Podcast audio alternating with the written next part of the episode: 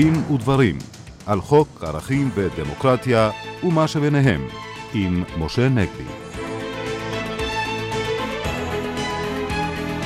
שלום לכם ומועדים לשמחה. דין ודברים, מגזין רשת ב' על חוק ערכים ודמוקרטיה.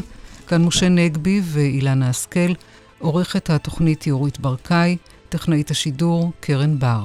התוכנית הוקלטה לפני כניסת השבת. ראש הממשלה מבקש להרחיב את סמכות השרים למנות מנהלים בשירות הציבורי על פי טעמם הפוליטי, ואף אינו מסתפק בהקלות שהציעו השרים שקד ולוין בנושא זה. האם זה יתרום למשילות או יביא חלילה להשחתה? מיד נדון בכך וגם בעימות המתמשך והמחריף בין שרת המשפטים לנשיאת בית המשפט העליון. אנו מארחים באולפנינו את השר לשעבר והמומחה למשפט ציבורי ולעצמאות שיפוטית, פרופסור שמעון שטרית. נבקש גם לחדד איתו את השאלה באילו טקסים מותר, אסור או חובה על שופטים להשתתף, והאם לגיטימי לאפשר לכנסת לחוקק מחדש חוק שנפסל בבג"ץ. הוא גם מתייחס להתראה החמורה של ועדת המשנה לוועדת החוץ והביטחון בכנסת, כי הדרג המדיני אינו מפקח די הצורך על תוכניות הצבא.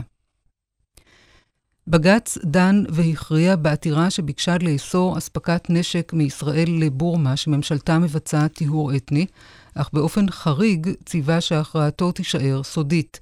נשוחח על כך עם העותר, עורך הדין איתי מק, המתארח אף הוא באולפנינו. איתנו גם מנכ"ל עמותת בזכות לשוויון זכויות של בני אדם עם מוגבלות, עורך הדין יותם טולוב, שיתריע על הפרת זכותם של נכי גוף ונפש לנגישות לשירותים ציבוריים ולחיים בקהילה. אך נפתח כאמור בדרישת ראש הממשלה לאפשר לשרים יתר חופש במינוי בכירים, משה.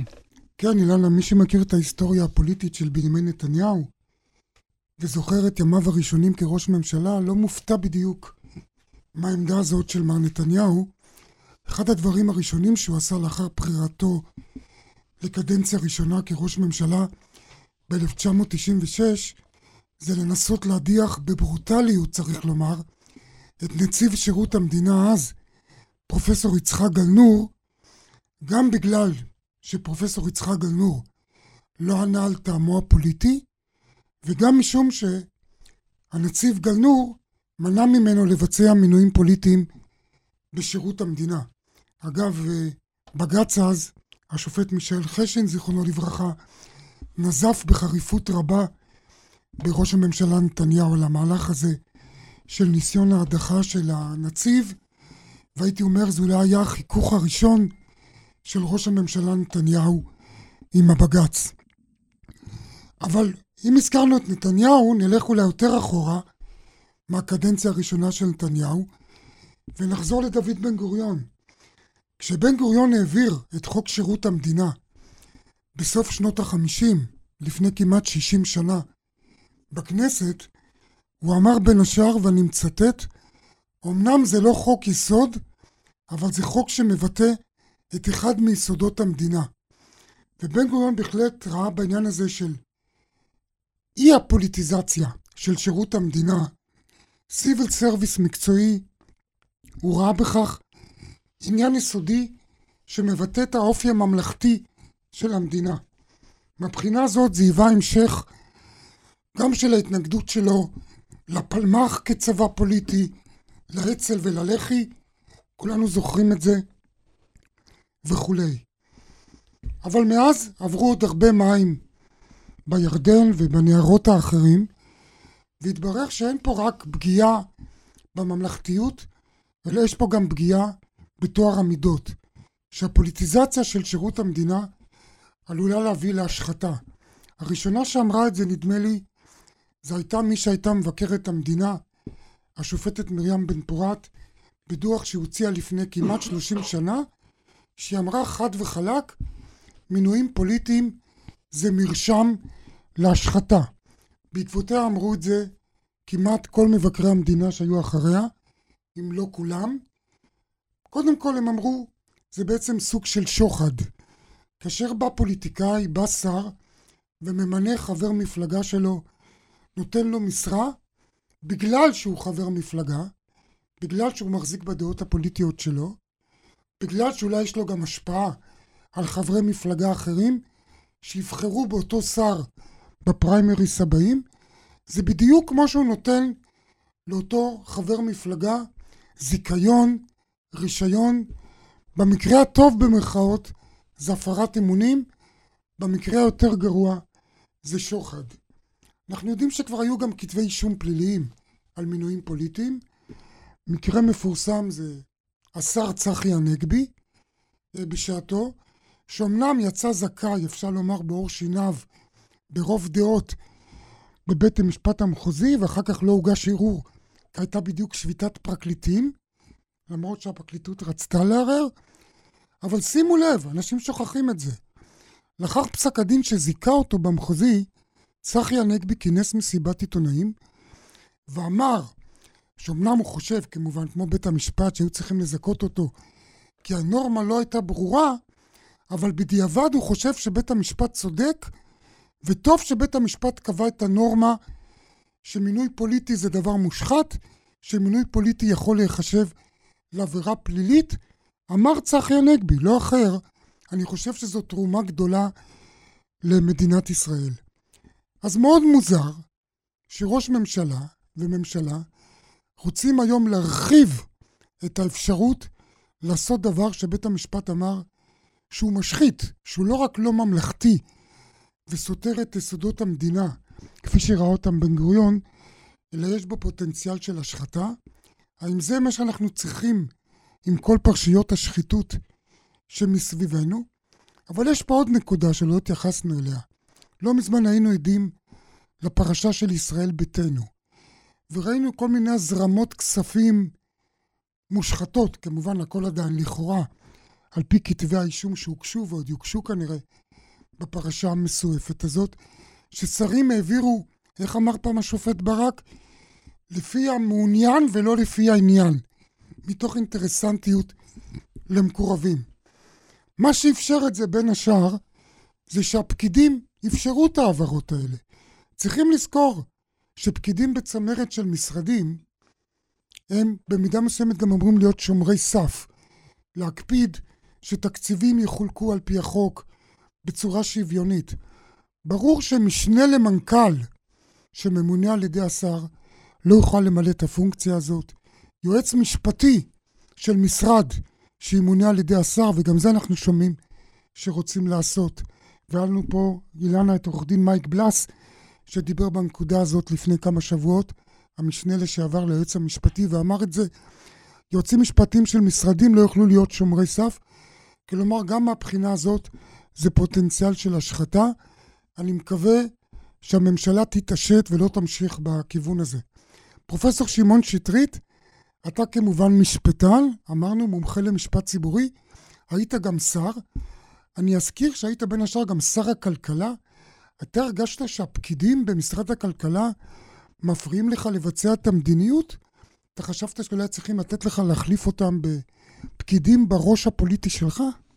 במשרד הכלכלה לא, אבל כשהייתי במשרד הדתות, היה יותר קשה. זה היה כאילו שבא אה, גורם זר ומנסה לה, להשליט סדר ו, וסטנדרטים של שוויון. בגלל שהם היו מינויים פוליטיים של שרים קודמים, לא? נכון, נכון, כן. נכון. אני, כן. אני אגיד לך בעניין הזה, אה, פרופסור הנגבי, העניין הזה הוא ככה.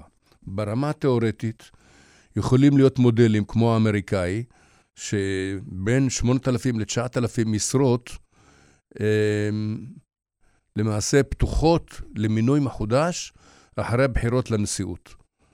ואז אתה הולך על המודל ששתי השכבות העליונות זה מינויים במנהל, הם מינויים של השלטון החדש. התעוררה השאלה לגבי, למשל, תובעים פדרליים, שזה רגיש, שמכילים גם על זה את הנקודה, אבל שגרירים ואסיסטנט סקרטרי וכולי, אז ברמה התיאורטית, אה, אתה יכול לטעון... זה לגיטימי. שזה שתי שיטות, השיטה הבריטית, סיביל סרבנט, ויש הרי את הסדרה כן, שמגחכת את המצב הזה, ובין השיטה האמריקאית שמאפשרת את השינוי על, על בסיס של תפיסה, אה, אה, נגיד, ממשלית שונה. אבל אני אגיד לך, אני אגיד לך מה אני מרגיש. אה, הרבה דברים שמבחינה תיאורטית אני יכול להצדיק אותם. היום באקלים שהתפתח של הצטברות של מהלכים שמכרסמים גם בממשל תקין וגם בדמוקרטיה. וכתוצאה מכך, אם אני אלך לפי התזה התיאורטית שמאפשרת את זה, ואומרת שזה לגיטימי, אני בעצם מסייע למהלך הקומולטיבי הזה, המהלך המצטבר, שמכרסם בהרבה מאוד חלקות טובות שנבנו, כמו שאתה אמרת, בעמל גדול ובמסורת ארוכת שנים. לכן, אני נוטה להסכים על, לגבי התוצאה שראוי לא לעשות עכשיו מהלכים של שינוי, אף על פי שאני מקבל את זה שזה לגיטימי לחשוב ברמה התיאורטית שיש לעשות איזון בין משילות, יעילות, שליטה, לבין הקטע של, אה, נגיד, מערכת מקצועית שנשארת באופן קבוע, והשרים מתחלפים כל שנתיים. כן, ואז פה, יש כן, תוצאה מאוד מוזרה, שמערכת ההשפעה על ההחלטות נשארת בידי הדרג המקצועי, וגם יש איזו מידה של יהירות והובריס כזה, שמתפתח אצל המערכת המקצועית. אומרים, טוב, השר הזה, הוא בסוף יעבור בעוד כמה זמן, מותר לי לחלוק עליו, מותר לי לעכב אותו. אפשר גם לעכב מבחינת הזמן, לא צריך אפילו להגיד לו לא. ולכן הקטע הזה הוא, נגיד, מורכב יותר מאשר. עכשיו, אני רוצה להגיד לך עוד דבר.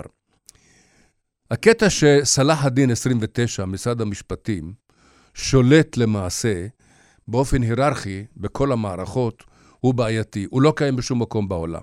יושב יועץ משפטי לממשלה, מתקופת הש... השופט שמגר, כשהיה יועץ משפטי, הנהיגו את ההיררכיה שמה שאומר יועץ משפטי במשרד הפנים, מגובה על ידי יועץ משפטי לממשלה, ואז יוצא שיש שלוחה משפטית ששולטת בקטע המשפטי. זה כמו החשבים הכלליים של... בדיוק, ויש שלוחה כספית ששולטת בקטע הכספי, אז מה נשאר לשר לעשות?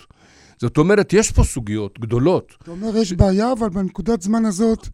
בדיוק. אני אומר, אני אומר, אם היה ראש הממשלה לוקח את המשימה הזאת בגדול, לא בקטן, לא באיזה נקודה של אמ, משרת אמון נוספת, אלא בודק את המערך כולו, ובאופן לגיטימי אומר, רגע, אני מחליט שהמערכת הכוללת של הכסף והחוק שולט בביצוע של המשרדים, וזה לא תקין.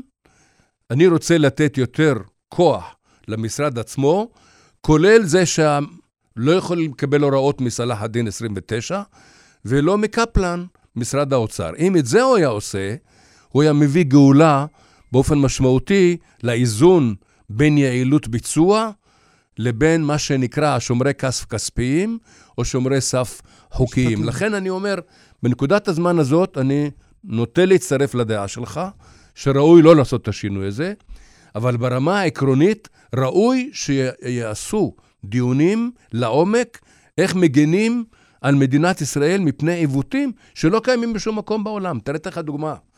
אין מקום בעולם שהרשות השופטת משתתפת בבחירת או פרקליט המדינה או יועץ משפטי לממשלה. אין דבר כזה.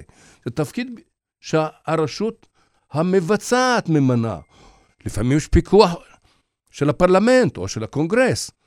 אצלנו, ראש הוועדה שבוחרת את היועץ המשפטי לממשלה הוא נציג של בית המשפט העליון. אין דבר כזה בעולם. ולכן, את האיזונים האלה ראוי לעשות. השר לשעבר, פרופסור שמעון שטרית, אה, כנשיא הארגון הבינלאומי לעצמאות שיפוטית, מה דעתך על האיסור שהטילה נשיאת בית המשפט העליון על השתתפות נציג של בית המשפט בטקס לציון 50 שנות התנחלות? אני חושב שפה היה רצף של טעויות. התחיל באופי של קביעת הטקס הזה לציון 50 שנה ל... אפשר היה להגיד שזה 50 שנה לאיחוד ירושלים במלחמת ששת הימים. כותרת נקייה, אפשר היה להבטיח השתתפות יושב ראש האופוזיציה, מהותית שילוב של להפוך את זה לאירוע של קונסנזוס. מה שהממשלה עשתה זה סוג של להכניס אצבע בעין. זאת אומרת, גם לקרוא לזה אה, שחרור... אה, וחמישים שנות התיישבות כן, בשטח. וחמישים שנות... כי- עכשיו, מצד שני, אה, גם מיקום, שים אותו במקום הכי פשוט. הרי זה, אה, אה, גוש עציון הוא בקונסנזוס, אבל בכל אופן, אם אתה רוצה... זה לא לציין- בתוך מדינת ישראל. אם אתה רוצה לציין את זה, ציין את זה באירוע בירושלים. תן לזה כותרת ניטרלית, שתף את כולם. מי בכלל היה חושב לסמן סימן שאלה על המהות או על ההגדרה החיצונית כן. של האירוע. עכשיו, מה קרה?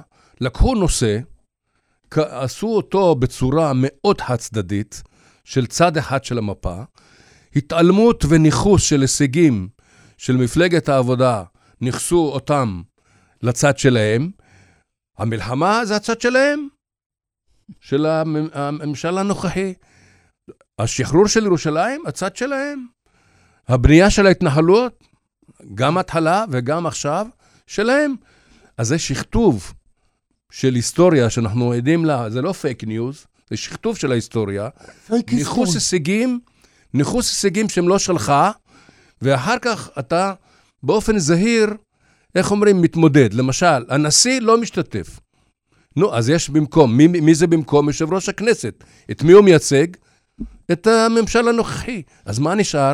אין לנו נציגות ממלכתית של מטריה לאומית, אין לנו מהות של לבט- לבטא את הקונסנזוס הלאומי, ולכן מי שקיבל את ההחלטה הזאת, זה רצה אצבע בעין בכוונה. עכשיו, באה באה נשיאת בית המשפט העליון, היא נקלעת לתוך הסיטואציה הזאת. אני הייתי חושב שהיא הייתה, עדיף לה להישאר בלואו-קי, לשלוח את הנדל, לא משנה את מי, ולעבור את זה בשלום, ולהגיד שעשתה את זה עם, אה, איך אומרים, רבין פעם אמר, לקחתי כדור נגד גועל נפש. ו- ולעשות את זה, ולא לעשות מזה עניין עקרוני של לעומתיות אה, פומבית, של שואו-דאון, של עימות בין שתי הרשויות. ולכן גם היא טעתה בעניין הזה. ואני חושב שאנחנו ניזוקים כתוצאה מרצף הטעויות הזה. אה, מבחינת האתיקה השיפוטית, אז אני לא רואה שהייתה בעיה ששופט כלשהו יתמנה, לא בוויזיביליות גבוהה. הנשיא לא בא, הגיע יושב ראש הכנסת, אז הנשיא, נשיאה לא יכלה לבוא, הגיע... מה עוד שממילא נכח שם, מסתבר ש... נכון, במילא הוא בא עם המשפחה שלו. הטענה של יש הבדל בין כובע משפחתי לכובע מוסדי רשמי, טענה חלשה מאוד. לא, אבל זה הופיע בהזמנה, נציג אה, בית המשפט. לא, אז, אז אני אומר, את הקטע הזה, גם אם, אה, גם אם היא עשתה את זה כבר, כן. והיא הסתמכה על עובדות מסוימות, אז עדיף היה לא לשנות את ההחלטה הזאת. עורך דין איתי מק, רצית להתייחס בנקודה הזאת? ישראל הזמין לטקס את כל הסגל הדיפלומטי, וצריך להגיד מי כן הגיע. בשבוע שהיה את הדיון בבג"ץ להפסיק את היצוא הביטחוני לבורמה, הגיע נציג בורמה לטקס הזה. אה, אחד השגרירים היחידים שהסכימו להגיע לטקס. ואנחנו נבין את המשמעות בשיחה איתך בהמשך. אה, פרופסור שטרית, אני רוצה לשאול אותך בעניין אחר לגמרי. אנחנו ממש אה, אתמול, שישה באוקטובר, ציינו את יום השנה למלחמת יום הכיפורים. אנחנו זוכרים שאחד הדברים שוועדת אגרנט התריעה עליו כגורם למחדל זה היעדר מעורבות מספקת של הדרג המדיני בהחלטות הצבאיות, בהכנות הצבאיות. והנה לפני שבוע, זה כמעט לא קיבל תעודה מעבר לכותרת של כמה שעות, ועדת המשנה של ועדת חוץ וביטחון, שהיו בה גם אנשי קואליציה, גם אנשי אופוזיציה, קיבלה דוח מאוד חמור שאומרת שהיום אין מספיק פיקוח של הדרג המדיני על צה"ל בכל מה שקשור לתוכניות צה"ל. אתה עסקת בנושא הזה רבות, אתה גם עכשיו מוציא ספר על חוק יסוד הממשלה, על האחריות של הממשלה, בין השאר על ביטחון.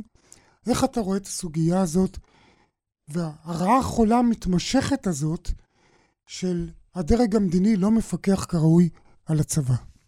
בהיסטוריה של ישראל היו תקופות, הייתה תקופה שהרשות המבצעת קיבלה את ההחלטה אפילו לא על ידי הממשלה המלאה. ההחלטה על אה, מבצע סיני הייתה בשלושה או ארבעה שרים בראשות בן גוריון שקיבלו את ההחלטה והכל היה סודי. אחר כך התפתח תהליך שאין אפשרות לקבל החלטות אלא במליאת הממשלה, ואז היה התפתחות שנתנה יותר משמעות למקומה של הממשלה. מה קרה? אמ, יש לנו פה אמ, העצמה של הסוגיות, גם הצבאיות, גם האסטרטגיות וגם האופרטיביות. ואז התוצאה היא שתוכנית הרב-שנתית, הכותרת של הדוח הזה שהזכרת, נקרא תר"ש גדעון. למה הם צריכים לכתוב בכנסת ישראל תר"ש גדעון? רק שאנשים אמ, משכילים ומטיבי הבנה יוכלו להבין שזו תר... תוכנית רב-שנתית. זאת אומרת, יש לך פה איזו תרבות שהצבא משתלט גם על הניסוח הפרלמנטרי, אבל זה הערת ביניים. הביטויים הצבאיים, הביטויים. זה הערת ביניים. אז בתוכנית הרב-שנתית, שנקראת גדעון, הוועדה קובעת שזה לא היה בתהליך הנכון. הדרג המדיני קובע את היעדים, קובע את החזון, קובע את הראייה הכוללת, ואז בא הדרג הצבאי מתרגם. פה קרה הפוך. הדרג המדיני לא קבע כלום, ואז מלמטה למעלה הצבא קובע לפי הבנתו. אותו דבר קרה בצוק איתן. הדרג הצבאי פעל, אבל הדרג המדיני לא הגדיר את היעדים בצורה מדויקת, ואז מי קבע? שוב היה מרמת ההפעלה לעומת רמת קביעת היעדים בדרג המדיני. זה סותר את חוק יסוד הממשלה לחלוטין. סותר חד משמעית את חוק יסוד הממשלה, ולכן יש לנו כמה דרגים של הפיקוח. דרג כנסת, דרג ממשלה ודרג הצבאי. שר הביטחון גם. לא, ממשלה זה בעצם שר כן. הביטחון, כולל שר הביטחון, שהוא הנציג של הצבא מול הממשלה, והנציג של הממשלה מול הצבא. ולכן, שלושת, שלושת הדרגים הללו צריכים לעשות סוג של תיאום ביניהם, וכל אחד למלא תפקידו באופן אפקטיבי. ההצעה של להעביר את ההחלטה, עכשיו הוא עלתה, על פתיחת מלחמה מבית, מהממשלה במליאתה לקבינט מדיני. בעיניך זה לגיטימי? בעיניי זה טעות, מכיוון שכובד ההחלטה הדמוקרטית ברוב מדינות העולם, זה אפילו לא בדרג של הממשלה, זה עולה בדרג של הרשות המחוקקת. הקונגרס מכריז על המלחמה, יש שם מתח בין הקונגרס שמכריז מלחמה, ובין הנשיא שהוא commander in chief, מפקד העליון. ועוד החמירו את זה אחרי וייטנאם, עוד יותר קשה נכון. לנשיא לשלוח חיילים בלי אישור הקונגרס. נכון, ומה שנקרא foot on the ground, ובסוגיית לוב, שאובמה הלך על המודל של להנהיג מאחור, כן? אה, שאתה leading from behind. גם את זה מעורר מחלוקת, שזה לא הובא לקונגרס לאישור. ולכן בסוגיה הזאת, התהליך של התפרקות מאחריות של הדרג המדיני, כפי שהדוח הזה מראה, והעניין הזה של התרופפות המחשבה שכאילו צריך להוריד קומה בפיקוח על פתיחת מלחמה, שתי המגמות האלה מגמות שצריך להיאבק בהן ולעשות סדר, כי זה בנפשנו. קבלת החלטות על מלחמות, בניגוד לסעיף של תגובה כפעולת הגנה, שזה כמובן בידי הדרג הביצועי, זה ברור. גם הביצועי וגם הרשות המבצעת. אבל המדרג הנכון הוא כנסת באמצעות ועדת החוץ והביטחון, ממשלה במליאתה, וכמובן באופן אה, ממוקד ועדת השרים לענייני ביטחון, והקטע של הצבא. עכשיו, צריך לזכור שבמהלך ההיסטוריה היו הרבה גופי התייעצות, כמו המטבחון, כמו אה, אה, אה, ועדת הש, אה, אה, פורום השמונה, פורום השבעה, ואתם זוכרים שהיה פרסום על מחלוקת גדולה, כשבפורום השמונה אמרו למערכות, לזרועות הביטחון לדרוך לקראת פעולה באיראן, זה פורסם, וגבי אשכנזי אמר שהוא לא מקבל את זה. כי הוא אמר שהסמכות היא של הממשלה. כן, אבל פה מתעוררת שאלה משפטית מעניינת. השאלה המשפטית היא, השר הממונה על הצבא הוא שר הביטחון. השר הממונה על זרועות המודיעין, ראש הממשלה. השר הממונה על המשטרה הוא שר לביטחון פנים. כולם נמצאים בפורום הזה, והם נותנים הוראה. הם לא נותנים את ההוראה רק בתור אה, פורום פוליטי של התייעצות, שהוא לא הפורום הפורמלי. הם נותנים את ההוראה בתור שרים ממונים. האם יכול במקרה כזה אה, רמטכ"ל להגיד שהוא לא מקבל את ההוראת הדריכה? זה לא הוראת ביצוע, זה הוראת דריכה. ולכן אני חולק על העמדה, גם של דגן וגם של אשכנזי, אסור לקבל אותה. כי מי שקובע זה הדרג המדיני, כי בעצם פה מה יוצא? פה שיבשו מי קובע את ההחלטות. בסופו של דבר זה לא בוצע, אבל בסופו של דבר ההתהדרות, גם של דגן בזמנו, וגם של אה, אשכנזי, כאילו שהם פעלו נכון, אין לה בסיס משפטי. על סמכות הממשלה. אין, אין לה בסיס משפטי. צריך להיות ברור, וגם אה, דן שומרון אמר את זה, הרמטכ"ל, שהוא מקבל תשובה כן. משר הביטחון, הוא לא מערער אחריה. אוקיי.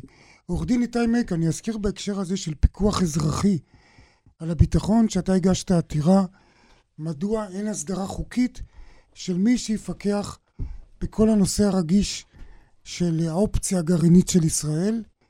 אה, העתירה לא התקבלה על ידי בג"ץ. אה, פרופסור שטרית, איך אתה רואה את העניין הזה?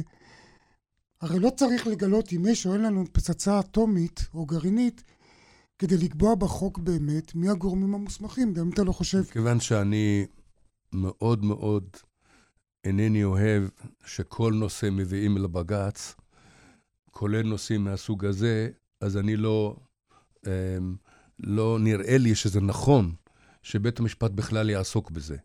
ואם יש בכלל עקרון כלשהו לשפיטות, צריך שבית המשפט יזרוק את התיק הזה מכל המדרגות. עורך דין מק, מיותר לציין שאתה חושב אחרת. ברור. אני, כן, אחרת כן. הוא לא היה מגיש את הבג"ץ. מה, מה אתה רוצה לומר אולי בנקודה הזאת? אנחנו יודעים uh, את ההשתלשלות של חוק השב"כ. חוק השב"כ בעצם נולד uh, אה, 20 שנים uh, קודם, בעקבות uh, פרשת קו 300. ואם אני לוקח את uh, דברי uh, ההסבר להצעת חוק השב"כ, ואני לוקח את הסעיפים שכלולים בחוק השב"כ, שמעגנים את הביקורת הפנימית והחיצונית על השב"כ, את הגישה של מבקר הפנים לכל מסמך שקיים, את חלוקת הסמכויות, מי אחראי על השב"כ, מה הממשק בין השב"כ לבין ראש הממשלה וגופים אחרים, אנחנו מבינים שהדבר הזה הוא קריטי גם לוועדה לאנרגיה אטומית, שגם אם אנחנו שמים בצד את השאלה של האופציה הגרעינית, הגוף הזה אה, אחראי על uh, uh, שני מרכזי מחקר גרעיניים, על אתר פסולת גרעינית, על יש לזה גם השלכות uh, בריאותיות, נכון, סביבתיות. נכון, נכון.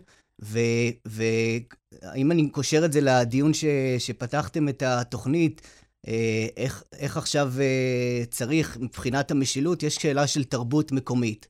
ובישראל אנחנו רואים את זה בכל ועדת, ועדות החקירה, מיום הכיפורים עד, uh, עד מלחמת לבנון השנייה והלאה, שתמיד יש בעיה ושל הסרת האחריות בממשק בין הדרג הצבאי למדיני, ואי אפשר לסמוך על דברים בא, באוויר. הדברים חייבים, בגלל התרבות פה בישראל, בגלל התרבות השלטונית, שיהיו מעוגנים בחקיקה, בדברים uh, מאוד ברורים, ושום דבר לא יכול להיות כאן בא, באוויר. פרופסור שטרית, לא נראה לך קצת... אני אגיד לך מה הנקודה. לא, לא נראה לך קצת מסוכן, או בלתי סביר במדינה דמוקרטית, שאני ואתה, עוד פעם, בלי קשר לשאלה, יש פצצה, אין פצצה וכולי, שלא נדע מי צריך להחליט נגיד על פיתוח פצצה? מי מוסמך לתת הוראה להפעיל פצצה אה, מהסוג הזה? השאלה היא כזאת, מדינת ישראל החליטה בשלב מסוים על מדיניות של עמימות. אם אתה בעד ביטול המדיניות הזאת, לא אז אתה יכול לפתוח את כל השאלות. עמימות לגבי אם יש לא, או לא, אין, לא, אבל לא מי מוסמך. ברור שאם אתה, אם אתה עוסק בסוגיות האלה, אתה מבטל את העמימות. כי להיכנס לשאלות שחברי אה, אה, מק אמר, אני, ברור לגמרי שאז יש פצצה ויש תוכניות פיתוח ויש הכל. אם אתה אומר שאנחנו הולכים על עמימות, ונדמה לי שעד כה המדיניות הייתה נכונה, אה, אז אין בית המשפט צריך להיכנס לזה בכלל. כי אז אומר שהוא שם את שיקול דעתו, האם עמימות או לא, במקום שיקול הדעת של הדרג הנבחר. וחזרנו חזרה לדמוקרטיה. מה זה הדמוקרטיה? שהדרג הנבחר מושל, ולא uh, עתירה של בג"ץ שהולכת לבית המשפט, והוא בשמחה גדולה עם uh, זרקורים, אלא אם כן הוא הולך על המודל של פסק דין שלא יפורסם, כן? אבל, אבל אני חושב שהעתירה uh, הזאת בעצם מזמינה ביטול עמימות, ואין מקום שבית המשפט ידון בה. אוקיי. טוב, אנחנו נשארים בצל בנושא העמימות, כן. אנחנו נשארים... בעצם באותו עניין. באותו עניין. עורך הדין איתי מק, אתה עתרת נגד אה, מכירת נשק ישראלי למיינמר, בורמה, על רקע האשמות שממשלתה מבצעת טיהור אתני, ובג"ץ שהכריע בעתירה ציווה שההכרעה תישאר סודית. אתה עצמך נחשפת להחלטה הזאת? אני והעותרים אה, נחשפנו. צריך להגיד שהבקשה המקורית של המדינה, שטרם נמסרה לי, כבר שבוע אחרי, היא הייתה לאסור באופן רטרואקטיבי על הפרסום של פרסומים שכבר פורסמו, כתבי ה... כתב העתירה, התגובה של המדינה, על הדיון שהתנהל בדלתיים פתוחות. ויש כאן איזושהי תפיסה אנרכוניסטית, אני חושב גם מצד uh, בית המשפט, אבל גם מצד uh, מערכת הביטחון ופרקליטות המדינה, איך אנחנו יכולים ב-2017 לבוא ו- ולהגביל אה, מידע אה, מה המשמעות של איסור פרסום באופן רטרואקטיבי, בעיקר במקרה הספציפי של בורמה, כאשר העתירה התבססה על פרסומים גלויים של הצדדים שמעורבים בעסקאות הנשק. ראש החונטה בבורמה פרסם את המידע בעמוד הפייסבוק הפרטי שלו. מידע שגלוי, הוא פרסם גם בשפה הברומזית, גם באנגלית, מאינטרסים אה, מובהקים שלו לפרסם את המידע. והחברה הישראלית, שבהנהלה שלה יושב מפכ"ל המשטרה לשעבר שלמה אהרונישקי, פרסמה מתן של נשק ואימונים. ו- ולכן, מה המשמעות לבוא עכשיו ו- ולעס- ולמנוע את הפרסום של המידע? גם מבחינת המשמעות הציבורית פה, הציבור רוצה לדעת, הוא רוצה לקבל הצהרה מפורשת ממערכת הביטחון, ממדינת ישראל, שהיצוא הביטחוני הפסיק. כל עוד שאין הצהרה כזאת, וכל עוד שהפרסומים הפומביים לא הוסרו, מבחינת הציבור הישראלי וגם הציבור בחו"ל, ואני מדבר ציבור בחו"ל גם על קהילות יהודיות שפונות אליי ואומרים לי, מה קורה פה? חייבים את ההצהרה הזו, כל עוד שאין פרסום אחר, היצוא הביטחוני נמשך. אני רוצה להבהיר אולי, מתוך העתירה שלך עולה, ובעצם זה לא מוכחש גם, שישראל היא כנראה המדינה היחידה במערב שמוכנה לספק נשק לשלטון הזה בבורמה, אה, שכמו שאמרנו, על פי כל הסימנים מבצע טיהור אתני. ובוא נזכור שבאופן מאוד מוזר, אולי לך יש הסבר, מי שעומד בראש השלטון הזאת זה מי ש... בזמנו קיבלה פרס נובל לשלום על מאבק לזכויות אדם, אז אולי גם פה תוכל להסיר את סימן השאלה, אבל באמת קצת רקע לעניין המאוד תמוה ומאוד מטריד הזה. אז קודם כל, יש אה, אמברגו נשק מוחלט מצד מדינות האיחוד האירופאי וארצות הברית מזה כמעט 30 שנה, מתחילת שנות ה-90. זה הגלגול הנוכחי של האמברגו. היה גם אמברגו קודם לכן. והמצב בבורמה הוא נמשך.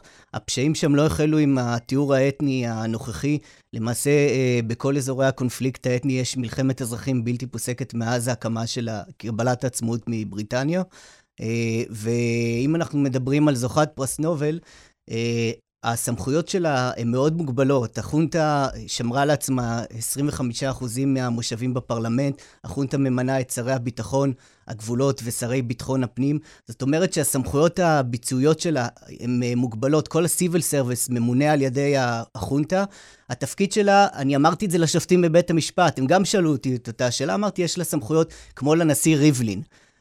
והאכזבה שהיום יש למערב ממנה, היא צריכה להיות uh, אכזבה עצמית מהמערב, כי המערב אוהב... Uh... קנה את הגימיק הזה שמינו אותה, כן. אבל בעצם אתה אומר, השלטון הצבאי ממשיך. נכון, ויש נטייה לקהילה הבינלאומית, רוצים לה, לה, להוריד מהשולחן כן. לשים מאחור דברים ש... כבר אמר ז'בוטינסקי, שקט הוא רפש. כן. ואם הקהילה הבינלאומית הייתה מפעילה יותר לחץ לעשות שינויים מבניים אמיתיים בבורמה ולצמצם את התפקיד של הצבא, אז, אז המצב שם יכול להיות, אה, היה יותר טוב היום. פרופסור שטרית, אני רוצה לשאול אותך, איך אתה רואה את התופעה הזאת שבג"ץ מכריע, אבל מצנזר את ההכרעה של עצמו? ואני יודע, תמיד אני אומר את זה שאני, לסטודנטים לתקשורת שאני מלמד, כשאתה מטיל צנזורה, אתה יוצא רושם שיש לך מה להסתיר. כלומר, אם רצו פה להגן על שמנו הטוב, אני חושב שההסתרה רק מעלה את החשדנות שישראל אכן מספקת נשק לאותו משטר שהוא בעצם מבצע פשעי מלחמה נוראים כנראה. ההחלטה לא לפרסם, היא מלמדת שזה תחום שהרשות השופטת צריכה להיזהר מלהתערב בו. מדובר פה בניהול יחסי החוץ של מדינת ישראל. ואני יכול לחשוב... אז אתה אומר בעצם מראש לא היו צריכים לדון... מלכתחילה תדחה את העתירה, בלי לדון לגוף העניין, תחסוך את החיכוך שהדיון שה, בעתירה גורם לבית המשפט, פגיעה במעמדו, כרסום באותו, מה שאני קורא, האוברדרפט השיפוטי, שהוא בנוי על קרן של אמון הציבור. לבית המשפט יש קרן אמון ציבור. אין לו ארנק, אין לו חרב. תקציב, אין לו חרב, כוח ביצוע. הוא, יש לו, מה? אמון הציבור. אז יש לו קרן. אם הוא משתמש בקרן הזאת בזהירות, נשאר לו, אמ, נגיד, מאזן חיובי בבנק הזה שנקרא קרן הנאמנות, קרן האמון הציבור. אבל אם לא, הוא מתחיל לשחוק אותו. עכשיו, מה קרה פה? הם נכנסו לתחום שלא היו צריכים להיכנס בכלל. ניהול יחסי החוץ של מדינת ישראל, כולל החלטה למי לספק, למי לא לספק. ואני יכול לחשוב על אלף בג"צים, שאני אשיב את האסיסטנטים שלי, וינסחו את זה בסרט נע, כדי לטרטר את בית המשפט העליון. ומה אז? מה הוא יעשה אז?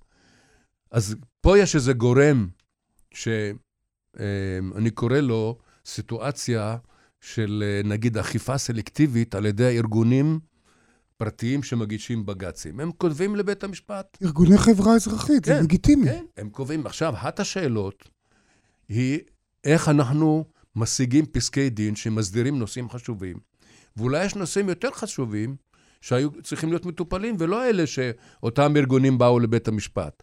לכן אני אומר, התחלנו לעסוק בבית המשפט בסוגיות חברתיות, שזה מצוין. אה, לפני כן זה היה הזכויות הפוליטיות בעיקר. אה, אבל עכשיו מה, אנחנו נזיז את בית המשפט, להתחיל לטפל ביחסי החוץ של המדינה?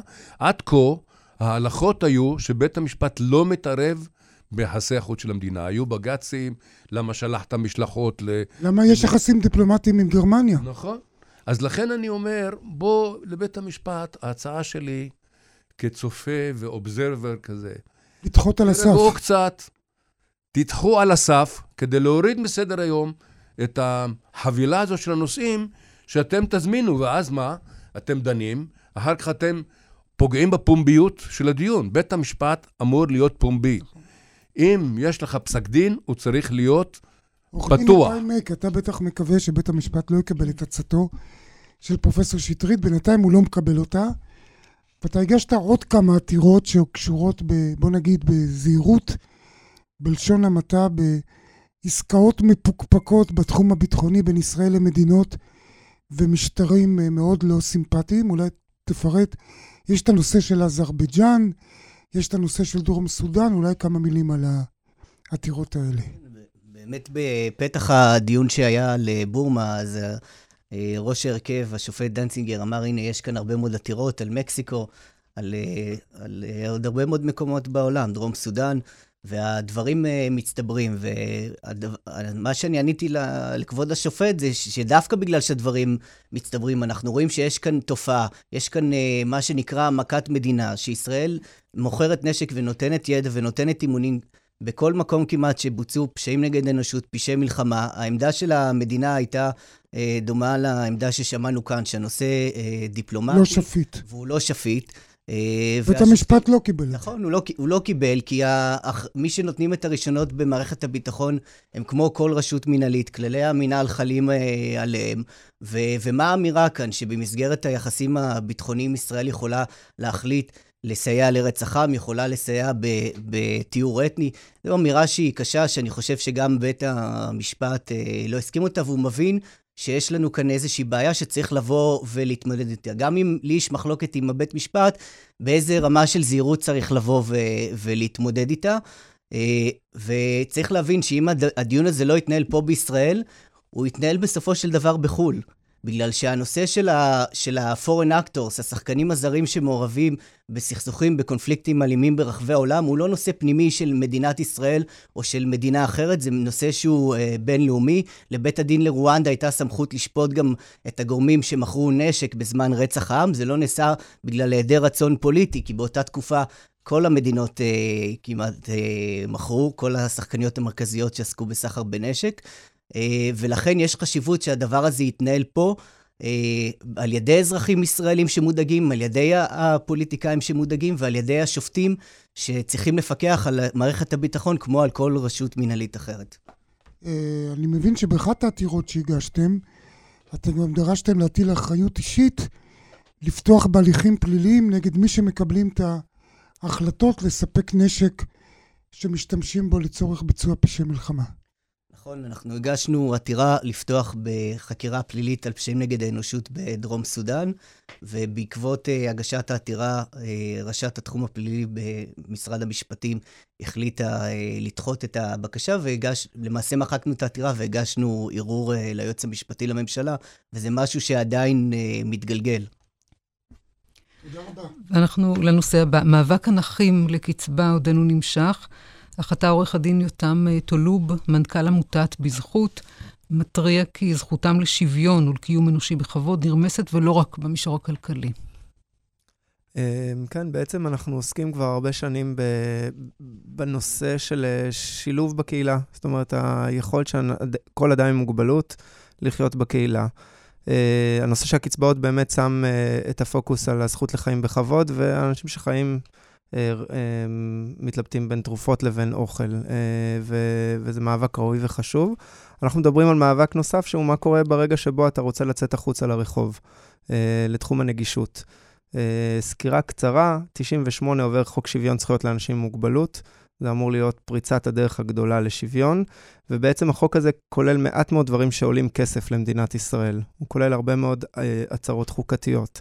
ו-2005 עובר בעצם פרק הנגישות, החוק שמדבר על נגישות. אנחנו נמצאים ב-2017, ועדיין רוב ההוראות של החוק, החוק הזה לא מיושמות. אה, אחת הסיבות היא שנתנו לזה תחולה הדרגתית מאוד מאוד ארוכה. בגלל שהייתה הבנה שזה עולה כסף, וברור שנגישות עולה כסף, והרבה כסף, אה, בעיקר להנגיש את הקיים. אה, ובעצם מה שגילינו בשנה האחרונה זה, זה שהשחקן המרכזי שפועל כנגד אה, החלה של אה, חובת הנגישות, זה הרשויות המקומיות ומרכז השלטון המקומי. ובעצם זה התחיל בבג"ץ, וכשהבג"ץ נדחה, אז עכשיו זה בלחצים פוליטיים על שר הפנים, דרעי, אה, לבוא ולהגיד, כל עוד אנחנו לא מקבלים תוספת תקציבית שמעריכים בסכום אסטרונומי של 17 מיליארד שקלים, אנחנו לא הולכים להנגיש. יש פה בעצם התרסה כנגד החוק, כי החוק מחייב אותם להנגיש, ו... השאלה היא, עוד פעם, יש לנו פה בעיה של ביזוי החוק. מי משלם? מי משלם? הבעיה היא... על ידי הרשויות uh, המקומיות, והיועץ המשפטי לממשלה, רשויות האכיפה, פניתם אליהם, והם לא מנסות לאכוף את העניין הזה? אז בינתיים משרד המשפטים עומד איתן אה, אל מול, ה, אל מול ההתנגדות הזו, ובעצם במשרד המשפטים יש את הנציבות שהיא אחראית על אכיפת הנגישות. כמו בהרבה נושאים אחרים, גם בנגישות, אנחנו מגלים שהחרב של האכיפה הרבה פעמים היא זו שמביאה אה, להנגשה. החרב כוללת בהתחלה מכתבי התראה, ויכולה להגיע עד לפתיחת הליך פלילי נגד מי שאחראי ברשות המקומית. אף אחד ברשויות המקומיות לא אוהב את זה, שיכול להיפתח נגדו כתב אישום, ולכן הם מנסים להקפיא את האכיפה. אם לא הייתי מצוי בנושא הזה, הייתי חושב שיש אולי איזה צדק בזה שדורשים כסף, כי זה באמת עולה המון כסף. אבל כשמסתכלים על זה מקרוב, אז מגלים שנגישות שלא עולה בכלל כסף, גם כן לא מבוצעת. למשל, אולי תוכל להביא דוגמאות קונקרטיות. כן, לא מזמן הוגשה תביעה ייצוגית על ידי מדינת ישראל, זו תביעה די תקדימית uh, כנגד אגד, על זה שהם לא מפעילים את מערכת הכריזה. מערכת הכריזה מותקנת באוטובוסים. מה שזה דורש זה ללחוץ על כפתור. לא כסף ולא שום דבר. רצון טוב. ולא לוחצים על הכפתור הזה, כי זה מטריד, כי זה מעיק, כי, זה, כי לא רגילים לזה, כי, בעיקר כי לא מבינים את החשיבות של זה. אה, דוגמה נוספת, מדברים על נגישות, בדרך כלל אנשים מדמיינים אנשים על, בכיסאות גלגלים, אבל נגישות היא רלוונטית למגוון מאוד גדול של אנשים עם מוגבלות. דוגמה שפחות מדברים עליה זה אנשים עם מוגבלות שכלית. לאנשים עם מוגבלות שכלית יש זכאות להנגשה אחת מאוד משמעותית, שזה שפה פשוטה. שפה פשוטה שהרבה מאיתנו היו יכולים ליהנות ממנה. ואולי גם דיבור איטי יותר.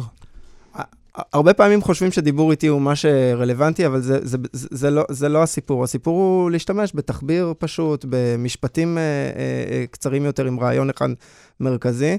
אנחנו נתקלנו כמה פעמים בזה שכשמנגישים מידע משפטי, כמו מידע של ביטוח לאומי על זכאות לשפה פשוטה, מי שמשתמש בזה זה לא רק אנשים עם מוגבלות שכלית, אלא האזרח הפשוט שלא מצליח להבין את הנהלים של ביטוח לאומי, ולכן יש לזה אה, תועלת לציבור הרבה יותר רחב. גם זה לא עולה המון כסף, וכמעט ולא רואים את זה. אה, טקס יום העצמאות, אתה תראה זיקוקים מאוד גדולים, לא תראה בדרך כלל תמלול של הטקס המרכזי לחרשים, ועוד ועוד דוגמאות. ובמובן הזה אנחנו חושבים שיש רצון, רצון מאוד uh, קטן של ראשי הרשויות המקומיות. אני רוצה לחזור לעניין שהזכרנו בהתחלה, אילנה הזכירה וגם אתה, של הזכות לחיות בקהילה. Uh, אנחנו יודעים שבדרך כלל יש נטייה לשלוח את אותם אנשים שסובלים מנכות גוף, נכות נפש, למוסדות סגורים. Uh, רק היום, אתמול, ראינו כותרת ראשית בעיתון הארץ שלגבי קשישים בית משפט קבע שאי אפשר לכפות עליהם ללכת למוסד אם הם מעדיפים להיות עם מטפל בבית. אתה אומר אותו דבר לגבי אנשים עם מוגבלויות, צריך לאפשר להם ולהכיר, ואתה אמרת לי גם בשיחה מוקדמת שזה כבר קיים בעולם, בזכות בסיסית שלהם לחיות בתוך הקהילה. אולי כמה דברים על הנושא החשוב הזה. כן, בעצם רוב האנשים עם מוגבלות שמבקשים סיוע של המדינה במגורים גרים במוסדות ולא בקהילה. אה, עדיין יש תפיסה רווחת שטוב לאדם לחיות במוסד, שזה בטוח בשבילו, והאמירה שלנו ושל הרבה הורים ושל uh, ארגונים בעולם היא שלא, כל אדם יש לו זכות לגור בקהילה, המגורים במוסדות מזמינים המון המון uh, uh, הפרות זכויות, אבל בעיקר בידוד ו... והדרה מאוד uh, קשים, וכיום 90% מהאנשים עם מוגבלות שכלית גרים במוסדות, לא גרים בקהילה, וכך גם לגבי מוגבלויות נוספות, כולל פיזיות. הסיפור הוא לא תקציבי, כפי שראינו במקרה, ש... בדוגמה של uh, זקנים ובתי אבות. אה, מסתבר שזה יותר זול שהוא יהיה בבית. מדובר על 14,000 שקל uh, תעריף במוסד, לעומת 8,000 שקל בבית. זאת אומרת, הסיפור הוא לא תקציבי, הסיפור הוא, הוא תפיסת עולם. ובתפיסת עולם... בוא נודה, אבל גם יש פה עניין של ההתנגדות של האנשים הבריאים, שאותם מוגבלים יחיו לידם. פה אתה צריך להיאבק בסטיגמות מאוד עמוקות, פחדים, הייתי אומר, כמעט קמיים, קמאים לא מוצדקים. איך מתמודדים עם זה? אז יש שתי גישות. גישה אחת באה ואומרת, צריך קודם כל לחנך להכלה, ואז יהיה אפשר להוציא לקהילה. הגישה שלי היא הפוכה. אה, כשאנשים עם מוגבלות יחיו בקהילה, אז לאט לאט תהיה פתיחות. יראו שהם לא, אין להם קרניים. כן, וכשהם יהיו בבתי הספר ולא במסגרות נפרדות, ואחרי זה במקומות עבודה, ואחרי זה בשכונה, אז תגדל הפתיחות לזה. אנחנו רואים את זה יותר ויותר, אגב, במערכת החינוך. שפה דווקא יש לדעתי איזו מגמה חיובית של שילוב ילדים עם בעיות מיוחדות, צרכים מיוחדים בכיתות רגילות, נכון? נכון, נכון, שזה גם מגמה חדשה יחסית מ-2002, של יותר ויותר ילדים שנמצאים במערכת החינוך, אה, וגם קושי מאוד גדול בסופו של דבר להורים בלי אמצעים כלכליים לאפשר את השילוב הזה. פרופסור שמעון שטרית, הערה קצרה. הערה קצרה. אה, מדינת ישראל התחילה עם uh, אמצעים מצומצמים, והייתה צריכה לחכות לקבל uh, מטבע זר בשביל לשחרר אוניות שהביאו קפה ונפט וכולי. היום אנחנו מתקרבים ל-40 אלף דולר הכנסה, ל... לא הכנסה, אבל ייצור לנפש. אמנם 60 אלף זה במדינות העשירות. חשוב שברמה האסטרטגית, החלק האחוזים של התקציב, של התוצר הלאומי, יעלו. כמעט בכל נושא, בבריאות, בטיפול באוכלוסיות מוחלשות, בטיפול בקשישים, בטיפול בנכים. אם את זה לא נקבל החלטה מלמעלה, תמיד יהיה תשובה, אין כסף. סיימנו. תודה לפרופסור שמעון שטרית ולעורכי הדין איתי מק ויורם טולוב. לעורכת התוכנית אורית ברקאי, לטכנאית קרן בר, כאן משה נגבי ואילנה השכל. תודה מיוחדת ליגאל בוטון. אפשר להאזין לנו באתר רשת ב' וביישומון. נשוב בתוכנית חדשה של דין ודברים בעוד שבוע.